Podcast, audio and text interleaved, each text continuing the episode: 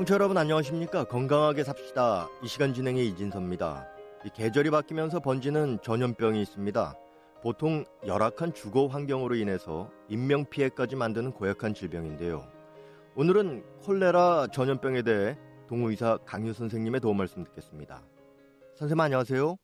네, 기자님 안녕하세요. 네, 이 특히 10월에 주의해야 하는 전염병으로 콜레라를 손꼽은 이유가 뭘까요? 네, 이전에 내가 홍원읍 종합진료소에서 동의사로 근무할 때 또 해마다 그 10월이면 콜레라가 발병하곤 하였습니다. 그때는 방역 사업도 잘 되고 있고 또 보건 위생 사업도 잘 되던 그런 때였는데도 콜레라가 발병하면 걷잡을 수 없게 전염병이 급속하게 번지는 바람에 발병 지역에서 통행이 차단되고 또 위생 방역 사업 때문에 모든 사람들이 불편을 겪었습니다. 지금도 근간에 탈북한 탈북자들의 증언에 의하면 위생 방역 사업도 진행하지만 소독약 결핍으로 철저한 방역 소독 사업은 환자 가족이 진행하도록 한다고 합니다. 모든 전염병은 미리 예방하는 것이 최선책입니다. 콜레라 전염병도 환자를 조기에 찾아내면 전염병이 빠르게 번지는 것을 막을 수 있습니다. 그런데 콜레라는 특이 증상이 없이 초기에는 일반 설사증처럼 발병하면서 체열도 없고 감기 초기처럼 경한 근육통이 있으면서 앓기 때문에 전염병이 많이 진척된 다음 발견하게 되면서 많은 사람들이 전염될 수 있어 더 위험합니다. 그리고 북한은 남한과 달리 이웃집 사이에 서로 내용하면서 생활하기 때문에 전염병이 더 빨리 전파될 수 있습니다. 네, 북한에 특히 콜레라 환자 피해가 많은 이유가 뭘까요? 예, 여러 가지 원인이 있겠지만 우선 북한은 상하수도 시설이 평양을 제외하고는 잘안 되어 있습니다. 특히 화장실이 한국처럼 위생적으로 설치되어 있지 못합니다. 시, 군, 소도시들에서는 인민반별로 화장실을 집단적으로 사용하면서 개방 상태이기 때문에 비가 많이 내리면 분변이 흘러나오는 사례가 빈번합니다. 이렇게 생활 필수가 비 오면 강과 하천을 범람하여 식수와 생활용수를 오염시키면서 여러 가지 전염병이 발병하게 되고 있습니다. 그리고 북한 전역에 위생 방역 체계가 갖춰져 있지 못한 점과 주민들에게 전염병 예방에 대한 위생 상식을 제대로 알려주지 못하는 것도 주요 그 원인이 된다고 생각합니다. 그러면 이 정확한 콜레라 증상에 대해서 먼저 알아야 되겠는데요. 네, 콜레라 증상이 명확하게 나타나지 않고 앓기 시작하기 때문에 전염되기 쉽고 빨리 전파되는 전염병입니다. 환자는 원인 없이 설사를 몇 번 하다가 갑자기 탈수 현상을 보이면서 상태가 악화되는 전염병입니다. 콜레라에 걸리면 배 아픔이나 머리 아픔도 없습니다.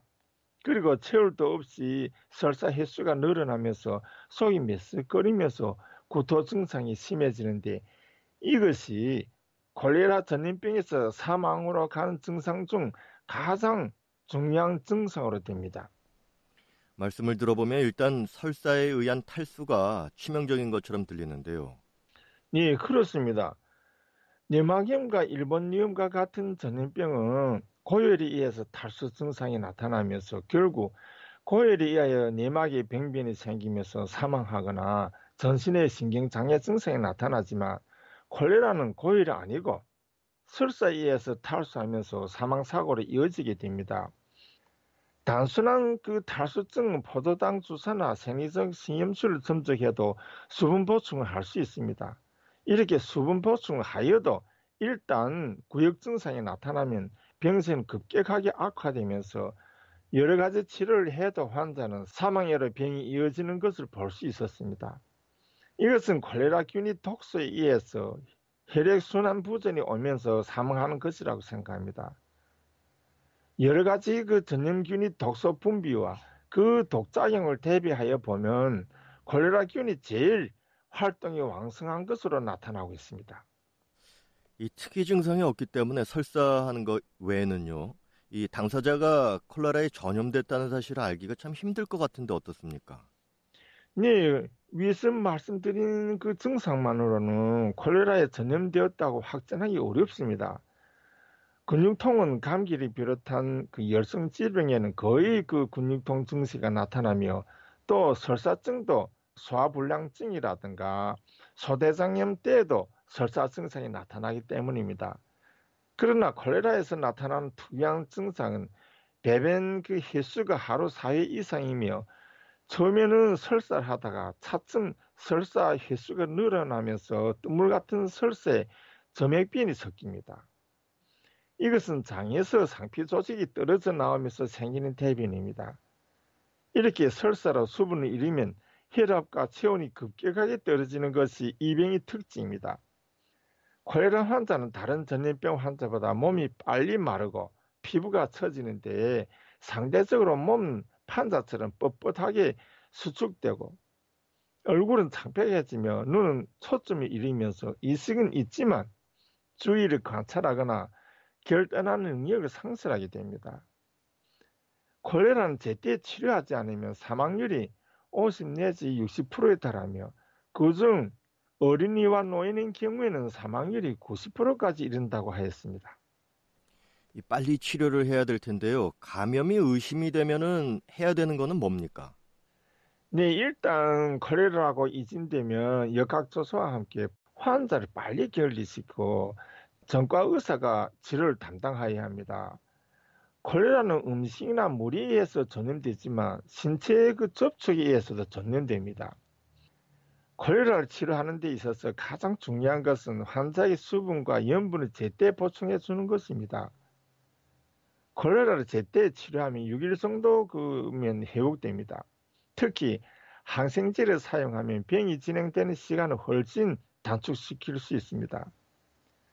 콜레라로 이신되는 전염병이 발병하면 가족에서는 제일 먼저 해당 진료소에 통보하여야 합니다.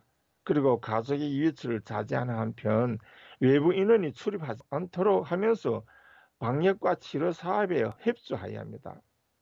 네, 마칠 시간이 됐는데요. 민간요법과 예방에 대해서도 좀 정리를 해 주십시오. 네, 우선 콜레라를 예방하기 위해서는 생선이나 어류는 꼭 익혀 먹고 날 음식은 먹지 말아야 합니다. 또한 음식을 손으로 쥐고 먹지 말아야 하며 외출하였거나 또 배변 후에는 반드시 손을 씻는 것을 생활화해야 합니다. 북한은 화장실이 아파트 혹은 주민구역으로 모여서 사용하기 때문에 특별하게 개체위생 관리를 잘 해야 합니다. 그리고 주부들은 음식을 조리할 때 반드시 조리 도구를 끓는 물에 소독하고 사용해야 합니다. 그리고 물은 끓여 마시는 것이 좋습니다.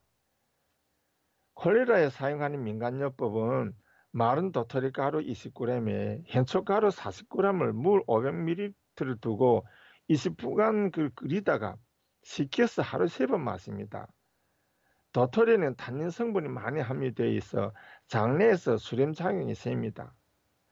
현초는 소염 작용과 함께 수렴 작용이 있어 급성 설사증과 망성 그 설사증에 많이 사용해서 효험 있는 민간요법입니다.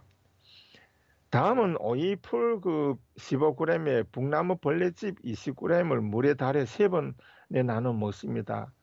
이 민간요법은 심한 설사와 전염성 설사증에 효험이 있고 특히 어린이와 노인들 설사에서 효과가 많이 나타나는 민간요법입니다.